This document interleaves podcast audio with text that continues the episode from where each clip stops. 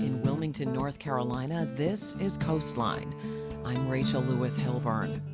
The Wilmington 10, nine men, one woman, wrongly accused and convicted of arson and conspiracy each of the 10 serving substantial prison time for crimes they did not commit. The nine men were African American, the woman was white. The violence that erupted in Wilmington 50 years ago, in early February 1971, was fomented by racial tension, desegregation, active white supremacist groups facing off against black activists who were demanding equal rights and equal educational opportunities. After four days of clashes in the port city, two people were dead, six were injured, and more than half a million dollars in damage was done. Mike's Grocery, a white owned store in a black neighborhood, had been firebombed. It took the National Guard to put an end to the conflict. The people held responsible for the violence became known as the Wilmington Ten, gaining international attention as they fought for their freedom after enduring a judicial process driven by prosecutorial misconduct. Their convictions were overturned after nearly a decade in 1980, but actual pardons didn't come until 2012, more than three decades later, courtesy of then North Carolina Governor Bev Perdue. By then, two of the ten had died. Our discussion today is more than a revisitation of the events in Wilmington 50 years ago, although there is merit in that alone. Today, we will also explore how these 10 wrongful convictions in the fight for equal rights led to a new black political landscape. Joining me now is Kenneth Janken, professor of African American and Diaspora Studies at the University of North Carolina, Chapel Hill. He is also a member of the university's Commission on History, Race, and a Way Forward. He is the author of The Wilmington Ten Violence, Injustice, and the Rise of Black Politics in the 1970s. Professor Janken, welcome to Coastline. Good afternoon. Thank you for having me. People may not have heard about the Wilmington 10. Help us understand what really led to, to the four days of violence in the port city. Before the violence started, what were Black students demanding? The uh, event started uh, really in January of 1971 when uh, a when students went out and protested for uh, uh, for a relevant Black Studies program. They protested against uh, racist uh, school administrators and teachers. They were discriminated against on the athletic fields. Uh, and I, I, suppose most crucially, they were the victims of police who came onto campus uh, to break up fights uh, and uh, arrested or harassed only the black students and let the white students go. And there was also uh, a series of adult uh, white white adult thugs who came onto campus to harass the students. All of this uh, led to a the, a group of students at uh, the two high schools, Hoggard and New Hanover, uh, to uh, issue a set of demands and threaten to boycott if the school board didn't meet them. And the school board didn't meet them, and they began a boycott. What actually led to the violence? What led to the violence? Well, the students uh, began their boycott in uh, the first week of February. Uh, there was uh, news that was disseminated around uh, the city, mainly through the papers, and the Rights of White People organization, which was a, uh, a paramilitary group largely composed of ex-Marines based in Brunswick County, heard about it and uh, began to drive uh, drive by the boycott headquarters, which was Gregory Congregational Church. Uh, and uh, they harassed students, they uh, shot up the church, they shot at students. And in response uh, to this, the students established a, a, perimeter around the church, which was armed and so they fought back. Uh, there was also um, uh, uh, stores that were burned in the neighborhood and elsewhere. And then uh, on the overnight hours of uh, February 6th and 7th, those those hours, uh, the grocery store nearby the uh, nearby the Gregory Congregational Church, Mike's Grocery, uh, uh, was was firebombed, and as a one of the student leaders went to check on it, the police found him, saw him, and uh, shot him. He was uh, unarmed by most accounts. And then the next day, uh, uh a, a, a, member of the Rights of White People, uh, uh, Harvey Cumber, drove up through police lines and got out of his truck and prepared to shoot at the church. And then he was shot by somebody, we don't know who, somebody who uh, from in the church or near the church shot him. And uh, the violence ended uh, shortly after that when uh, uh, when uh, the mayor declared a curfew and the governor called in the National Guard. And just to be clear, you're saying that it was the white vigilantes that actually launched the first round of violence, and the black student activists and those who were their allies were defending themselves. Yes, that's correct. You write about you write about a billboard in North Carolina when you're kind of explaining the atmosphere of the times that proudly declared, Welcome to Smithfield. This is Klan country. Join and support the United Klans of America. Help fight communism and integration. So, there are going to be some listeners who just find it hard to believe that in the 1970s, there would still be that kind of open white supremacy. And you just talked about a group that was called the rights of white people. Yes. How, after the civil rights struggles of the 50s and 60s, could that kind of blatant, vocal, um, and visual white supremacy still exist? Well, that's a good question. And uh, my answer is that uh, it never went away it was uh, it was defeated um, through legislation in, in some ways. So uh, Jim Crow segregation uh, was uh, abolished in uh, in the 1960s. Um, there was, uh, but but those people didn't go away. Those people didn't go away, and um, that's the best answer I can I can give you. You know, they were I think at different points in time they were supported. Uh, they, in some ways, the rights of white people at times seemed to be an auxiliary of uh, the police and uh, was uh, was an organization that uh, I wouldn't say did the police's dirty work, but there was a they, they were imbricated, the police and the sheriffs and uh, the rights of white people, and their aim was to control uh, was to control um, a, a Black freedom movement, which was on the rise. You you write in the in your book that you've decided to leave the individual stories of each of the ten to them to tell, if they see fit to share. How how many at this point have publicly shared their stories that you're aware of? Well, it, there has been there has been one uh, memoir, uh, Wayne Moore, who wrote uh, Triumphant Warriors, which was his uh, which was his memoir. Uh, ben Chavis has uh, spoken about his um, his experiences both as a member of the Wilmington Ten and as a lifelong person in the struggle. he speaks about that frequently and has written about it. Um, there have been other stories uh, in the local paper in Wilmington at different points in time. Uh, and that's you know that is about it right now that I'm aware of. Yeah, and there, there's one other, the Wilmington 10 Willie, written by Willie Earl Vereen.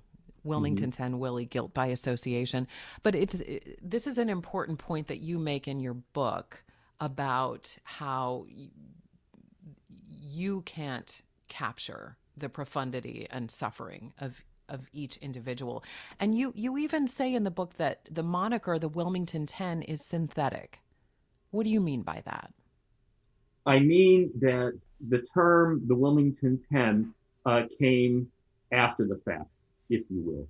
And it covers a whole range of activities. Uh, you know, it, it, it the Wilmington 10, it can mean the 10 individuals, it could mean this movement, it could mean a, a, a time period, this kind of a feeling. And what the Wilmington 10 does is it allows us to investigate the movement and the struggles, but it also covers up the fact that they, these were 10 individuals whose lives were ruined or interrupted and who um, uh, who had different experiences in life and had they each had their own aims and, and hopes and aspirations and these were uh, were interrupted and I want people to I want people to be recognized, to be cognizant of that and uh, and appreciate these sacrifices that these 10 individuals uh, uh, made for the cause. You're listening to Coastline. It's an exploration of the events leading to the convictions of the Wilmington 10 50 years ago and the resulting rise of new black politics with UNC professor Kenneth Janken. We'll be back from this short break in 90 seconds. Stay with us. I'm Rachel Lewis Hilburn for Coastline.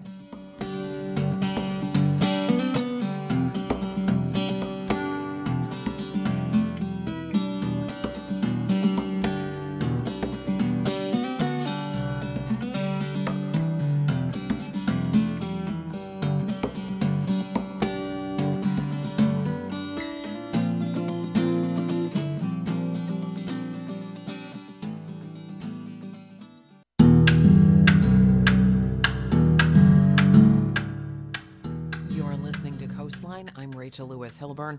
The Wilmington 10 wrongfully convicted of arson and conspiracy in 1972 grew into an international representation of the crimes of white supremacy and led to a new black political landscape. Kenneth Janken is a professor of African American and diaspora studies at UNC Chapel Hill, and he's the author of the book The Wilmington Ten Violence, Injustice, and the Rise of Black Politics in the 1970s.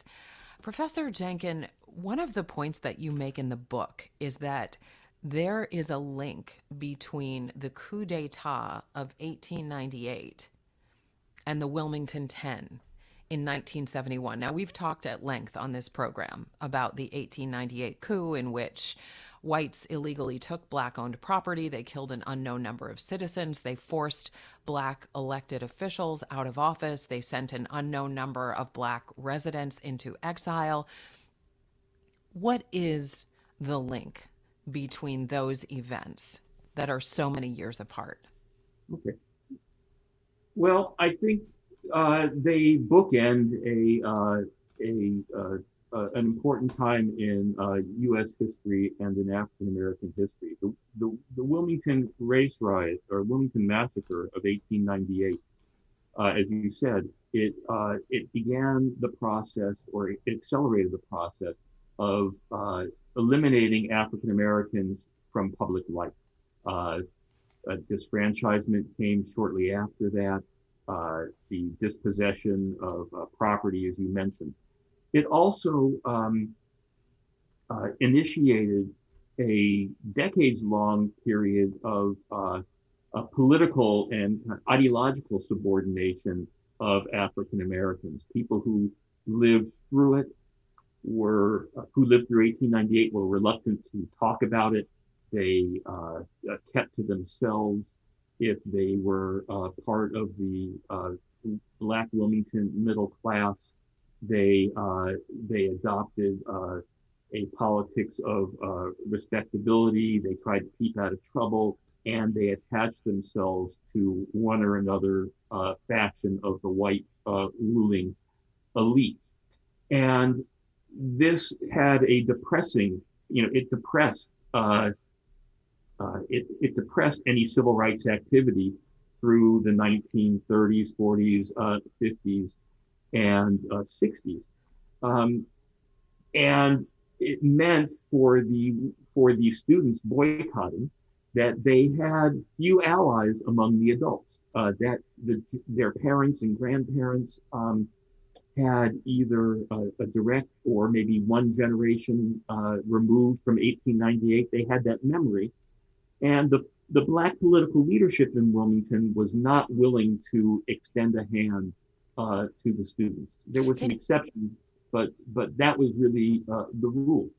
Uh, yeah, can you sort of describe what what you call that that 1898 mentality? You said that that people were depressed by that, and it it, it squashed uh, really black fiery. Um, more forceful black political demands.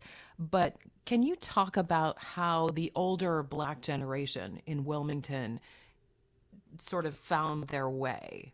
and what that looked like for them and how they behaved and how different that was from from the black student activists well the uh, the leadership the, the, that generation of leadership uh, edward curtin uh, hubert eaton. Um, they uh, promoted uh, uh, self-help if you will. They they talked about uh, the inability of uh, working class African Americans to get ahead as being uh, something that was uh, something that was they were at fault for, as opposed to lack of jobs, uh, lack of the you know blocked advancement, things like that. They, uh, as I said, they they had fairly good relationships with uh, with the power structure. In, I, I would say comfortable relationships. Uh, the uh, uh the uh, editor of the uh, black newspaper in Wilmington called Curtin the fair-haired boy of the rich. And they got along, generally speaking, by cutting themselves off from the majority, from you know, from the, from, from the black workers and uh, black domestic servants and, and longshoremen, things like that.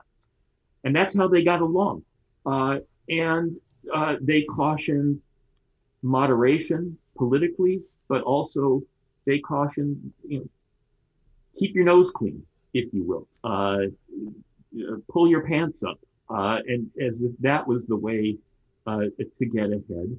Uh, Dolores Moore, the mother of Wayne Moore, one of the Wilmington Ten, uh, spoke with derision about Hubert Eaton and said he was just out for himself. Um, uh, Bertha Todd, uh, a fixture in uh, in the Wilmington public schools and an important figure in in the struggle over the Wilmington Ten, talked about the 1898 mentality that that people that black people were just not willing to, uh, or, or we're not, I wouldn't say willing, we're not able to, that generation was not able to, uh, to rise up, that they had been so, the, the effects of 1898, that massacre, the, the property theft, um, uh, uh, was was so great that it was hard for them to rise up, and that really wasn't shattered until the Wilmington 10, until this school boycott. Um, uh, and the demands put forward for uh, for full equality and equal and dignified treatment, that's what smashed that 1898 mentality. Do you think that the the existence of the Williston School before desegregation had something to do with that, with the older generations? Assertion that they could pull themselves up by their bootstraps. I mean, there was a whole there there were astonishing you know, given the limitations on black citizens in the port city, uh, there were just astonishing accomplishments that that people from that generation. You're talking about when Bertha Todd was librarian at the Williston School. And she has described, and so have some of the graduates of, of that school, how even though it was segregated, they felt loved, they felt like they had a quality education. Mm-hmm. And and you know, fast forward to 1971, you've got black students who not only don't have an equal education with whites, but they're harassed on campus by white vigilantes and white supremacists who have no business on campus, supported by the administration. Mm-hmm. So, so is, yeah, yeah. Well, that just so that that was I I think one of the fundamental differences, right, between generations. Like mm-hmm. these black students were asking for what possibly their parents and grandparents had oh. enjoyed. Yes, I, I, I think so. Uh, in, in, in, many ways, that you know, in, in recapping uh, the events of the Wilmington Ten, I I didn't go back far enough in the last uh, segment, and and the the back the full backstory was that uh, in 1968, the New Hanover County School Board uh, was under a court federal court desegregation order. Uh, and the way that the uh, school board uh, decided to implement that order was by closing down uh, the uh, black high school, Williston High, closing it down and uh, distributing the students who went there to the two previous all white high schools, which was an enormous shock and and very angering. Uh, the students who were at Williston uh, and who maybe hadn't gone there yet had dreamt of uh, graduating from uh, from Williston. They lost uh, an important community institution, and to to meet the court order, they were the ones, you know, the students and the parents were the ones who paid the price of desegregation. The white the, the white families and the white students uh, didn't have to do anything. And it seemed it would have been, in my mind, much more equitable to take the three high schools and mix up the population uh, rather than uh, eliminate one high school and then also thereby eliminating uh, the traditions and eliminating uh, important jobs. So, yes, the students were very were, were, were extraordinarily angry about the closing of Williston and going from an environment that was uh, that they were used to and that they were accepted in to go into one that was extraordinarily hostile. So you said there there was the older generation of, of African American residents who'd made their way and found their way of being in Wilmington. Then there were these black student activists. What other black activist groups came to support these student activists? That's a that's a good question. Um, there were three uh, major organizations that were involved in the at different stages in uh, in the Wilmington 10. Uh, so the students began their boycott in the beginning of February, as I said. They their headquarters was at Gregory Congregational Church, which was a United Church of Christ uh, uh, church.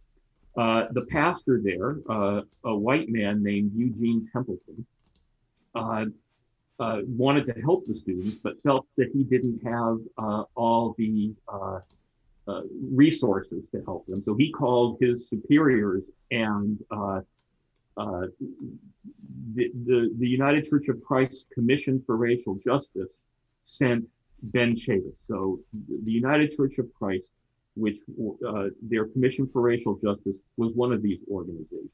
They had a history and still have a history of um, of uh, organizing black folks um, uh, to achieve political ends, to to take their um, uh, to to help them take their grievances and turn them into demands. That's what we do. Uh, somewhat later, uh, and this would be after, and the United Church of Christ was there really almost from the beginning of the boycott. That, you know, uh, when the uh, when the arrest came a year later in 1972, there were two other organizations that uh, that uh, became involved uh, more heavily. One was the National Association for uh, Na- National Alliance Against Racist and Political Repression, and that was affiliated with the Communist Party of the United States. Um, and had a nationwide reach and ties to uh, uh, the labor movement, to politicians who were left of center around the country, uh, and to the Black liberation movement in other parts of the state, in other parts of the country. And then the third organization was the Youth Organization for Black Unity, which was founded in uh, Greensboro in uh, in 1969 uh, out of the out of a high, another high school, uh, uh, another uh, high school protest, and became nationwide. So these are, you know, three organizations. Oh, and then there was Golden Frinks, uh, his Wilmington movement. Golden Frinks is probably more. Uh, uh, people probably know more about him in in the listener, you know, in the in the the, the listenership than the other two did these black political movements groups have white allies at that point? Yes, the uh, the uh, Commission for Racial Justice was an arm of uh, was like I guess you would say the social justice arm or a social justice arm you might call it today of the United Church of Christ was which was uh, an interracial um, uh, church. Uh, the um, National Alliance Against Racist and Political Repression, which grew out of the uh, campaign to free Angela Davis uh, from her uh, judicial frame up in California. That was also multiracial. That was uh, uh, African Americans, whites, Mexicans, Puerto Ricans. I suppose there were Asian Americans in there as well. And then the Youth Organization for Black Unity was um, uh, was uh, was black, but it it, it certainly established uh, principled working relations and alliances with um, with other radical uh, with other radical organizations, and uh, many of the members who were in that later on uh, joined uh, the, the, Workers' Viewpoint Organization, which was another organization, uh, a multiracial uh, uh, organization uh, devoted to radical change, and so they all seemed to work together. And so, yes, it was a it was principally African American, but it was also multiracial, and it was certainly multiracial in principle newspapers, of course, I, I, mean, they've always impacted public opinion, but you cite in your book, The Wilmington 10, some uh, pretty egregiously slanted accounts of what happened during the four days of violence in February 1971. How did those newspapers, and including and especially the Wilmington newspaper of record at the time, the white newspaper, what what role did that play in the convictions of the Wilmington 10 and the way white people, the white majority generally thought about this at the time? Well, I think the uh, the, the Wilmington paper um, led a drumbeat against uh, against the school boycott and against uh, the uh, 10 when they were uh, against the 10 when they were arrested and then after they were convicted, I think it, you know, the press made it very difficult to um, to get a fair trial, and um, I think that set the uh, that set the foundation for the uh, for the frame up, you know, that that for the, for their for their trial and conv- their their conviction and, and being framed. So the papers were uh, in my mind, were disgraceful. Yeah. And you so you mentioned the United Church of Christ as one of the the activist groups that supported freeing the Wilmington 10, but that even that wasn't a unified front. Can you kind of tell us about the just the division in the church over over that issue? Sure. You know, I'm not a church historian, uh, but the I can say this: the United Church of Christ was formed uh, in uh, mid-century, I believe, as a merger of uh, of uh, a few uh, Christian Protestant denominations, one of which was overwhelmingly black, and the other ones which were white. And the ones that were the, the faction that was black, that group that was black, were largely based in North Carolina and Virginia the the Commission for Racial Justice and the church as a whole was committed to justice for all people. And uh, but not every because it was a merger, not every uh, not every local congregation uh, believed the same. And in the South, the Southern Conference of uh, of the United Church of Christ, there were many churches that were opposed uh, to the Wilmington to, to supporting the Wilmington Ten uh, many who were opposed to the church was the one that raised the bail to get them out uh, before trial, and they were opposed uh, to that, and they engaged in some of them, not all of them, but some of them engaged in race baiting and red baiting. Uh, so it was very difficult. But to its credit, the church leadership nationally stood behind the ten and were, uh, you know, I don't want to paint a picture that they were opposed. They were, they were they they were un, un, unwavering supporters. Yeah. And you you mentioned the national church. The mm-hmm. Wilmington 10 did become this international cause celeb. And when we come back from this break, I'll just have you touch on briefly how that happened, how this grew beyond North Carolina. You're listening to Coastline. UNC professor Kenneth Janken is my guest today. We're exploring the political implications of the Wilmington 10. He is the author of the book, The Wilmington 10 Violence, Injustice, and the Rise of Black Politics in the 1970s. We'll be right back after this short break. I'm Rachel Lewis Hilburn for Coastline.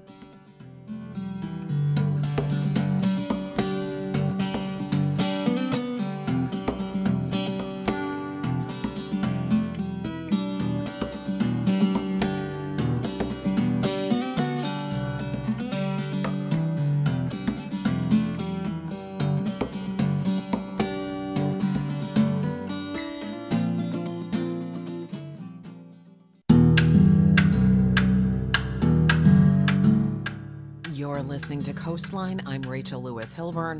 February 1971, Wilmington, North Carolina was the seat of racial tension that led, again, to violence. Two deaths, half a dozen injured, hundreds of thousands of dollars in property damage. Ten people, nine black men and one white woman, were wrongly convicted of arson and conspiracy and didn't see their convictions overturned for another decade. The fight to free the Wilmington 10 gained international support and led to a new black political dynamic. Dr. Kenneth Janken is a professor of African American and diaspora studies at UNC Chapel Hill. He's also the author of the book, The Wilmington 10 Violence, Injustice, and the Rise of New Black Politics in the 1970s. He's with me now. Just before we went to break, Professor Janken, I asked you about how the 10 became this international cause. Why did the case stretch beyond not just Wilmington, but North Carolina? Well, I think it was due to uh, a few reasons. The uh, the National Alliance Against Racist and Political Repression that I mentioned earlier had a um, had a very strong international network. They uh, they had ties with uh, with the Eastern Bloc, uh, you know, especially with East Germany. Um, in fact, I have a, uh, a picture of uh, that was sent to me uh, by, of uh, a Free the Wilmington 10 display that was up in uh, East Berlin. Uh, and there were, and at that were American soldiers who who could go to East Berlin for the day. Anyway, the National Alliance Against Racist and Political Oppression had ties in in the socialist countries in Eastern Europe and in uh, communist parties and radical organizations throughout uh, throughout West Western Europe, and they were able to um, uh, to bring this campaign to them, to the campaign to free the Wilmington 10 to them, and in those countries, separate organizations were formed. Uh, Free the Wilmington 10 Solidarity Committee, uh, for example. So that's one. That was one important way that it became international. The Amnesty, the organization Amnesty International, got wind of this uh, through a variety of uh, avenues, including uh, an organization called uh, the the Wilmington 10 Defense Committee, I think it was called, based in Washington, D.C., who had ties with congressional staffers and uh, and other international organizations, and they got Amnesty International interested. And Amnesty International then began a campaign, uh, not in the United States, which they you don't they don't do campaigns in the countries where they're uh, where the violations of human rights are. They do it around the world to put pressure on the United States. And Amnesty International uh, labeled the Wilmington 10 prisoners of conscience, and so there were you know there was work of that of Amnesty International in uh, England, in uh, West Germany, in France in particular. Uh, and then, uh, uh, and then, well, I guess that's it. I mean, and then you know, oh, and then the Soviet Union, which was you know that was this was the Cold War. The Soviet Union picked up on on this case and you and broadcast it around the world to um, uh, to you know to contest with the United States for uh, uh, for influence around the world, and then it became an international uh, an international uh, uh, cause. And you contend that um, the the movement of all of these different groups and and uh, political agendas kind of became a focal point for new black politics around which you know, this movement could coalesce. What what is here today in in 2021 that you would consider having come from that 1970s free the Wilmington 10 movement? Okay. I think there's a couple of things. I think one, one uh, descendant, if you will, of the Wilmington 10 is uh, you you can see that in the uh, in the uh, the increasing number of African American uh, elected officials. That's not entirely due to the Wilmington 10, of course, and maybe not even mainly, but the Wilmington 10 uh, was uh, organized and became prominent at a time when African Americans were entering in ever larger numbers uh, the electoral field.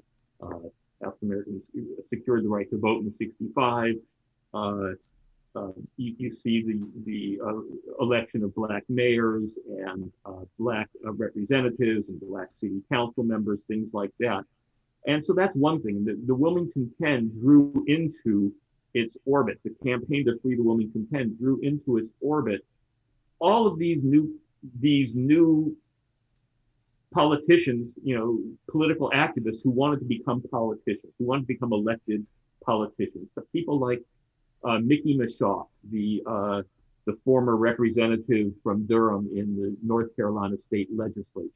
Uh, he was one of those. Um, and there there are others uh, as well.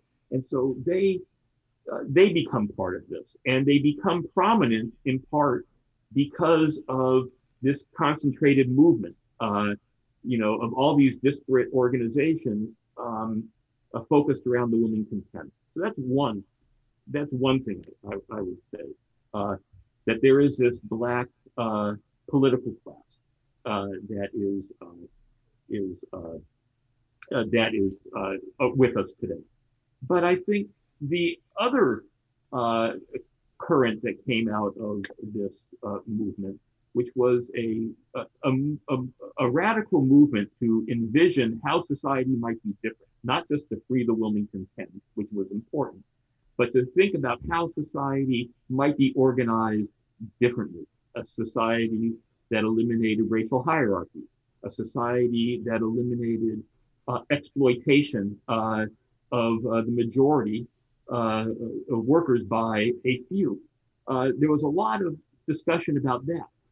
And I think that um, you see uh, kind of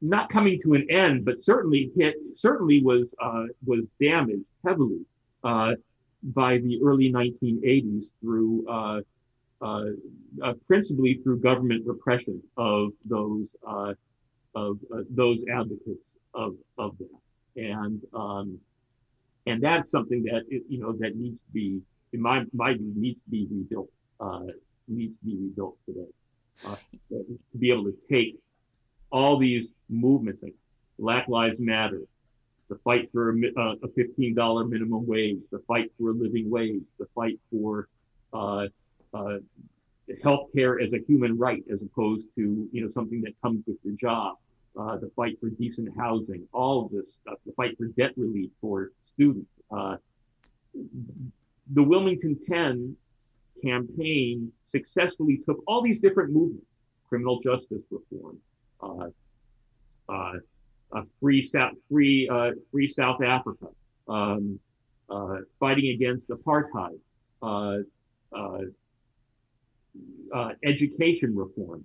Took all of these things where people had separate interests and were active and concentrated, and and uh, allowed a some more or less united movement where all these different things came together and there was education and discussion about the causes um, and uh, points and, and, and, discussions about solutions.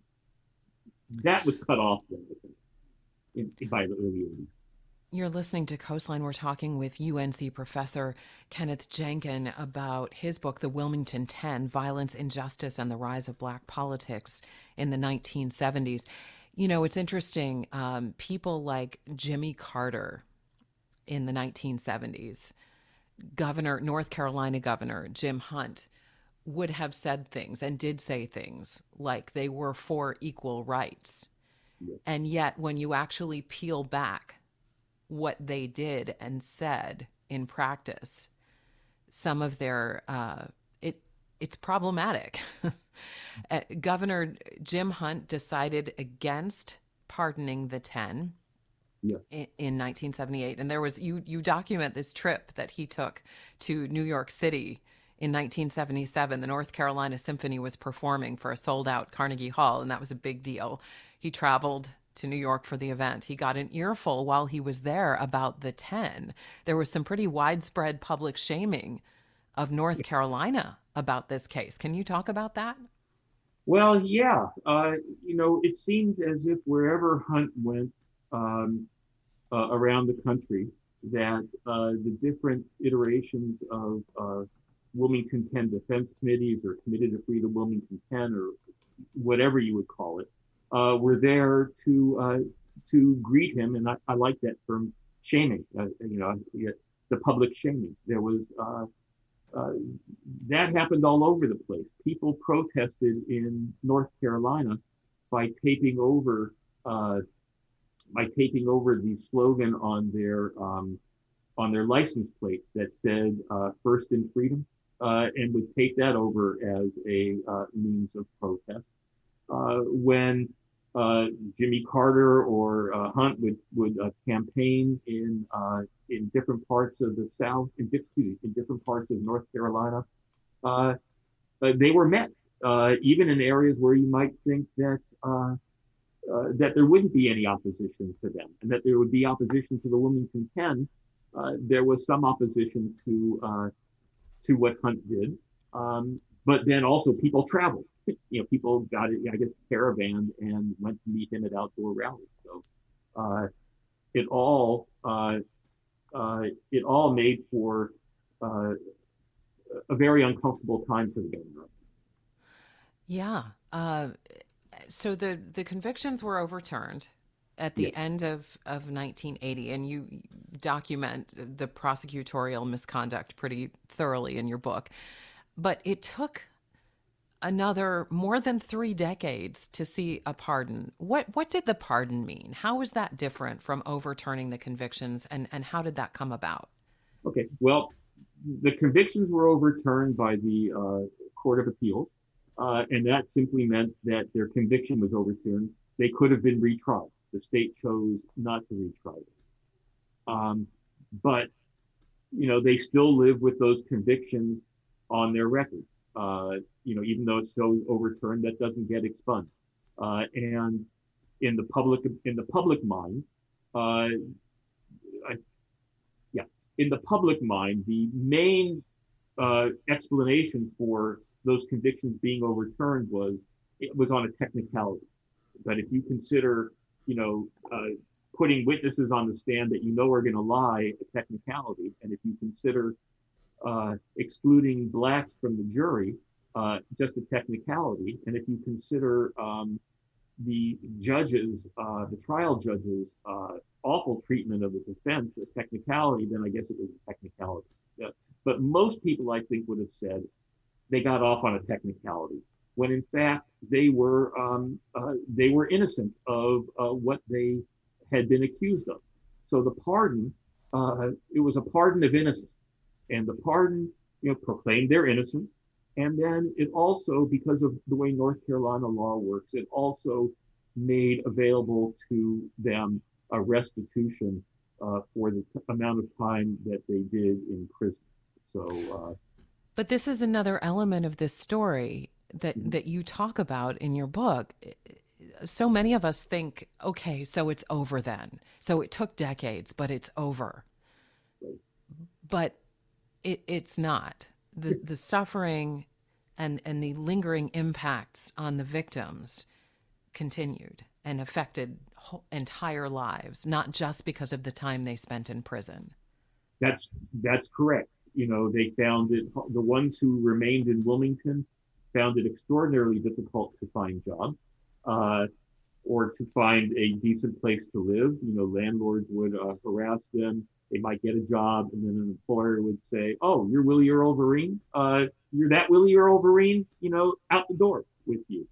Uh, they had hopes for going to college, many of them, and they were not able to realize that. Connie Tindall had hopes of playing uh, in professional football. He didn't get that either. So, yes, it ruined their lives. It made it hard on their families. Um, and, uh, you, you, know, they should be compensated for that. And at, at minimum, people should recognize that these people fought for what they believed in and uh, uh, and paid a price, and that should be uh, recognized and honored.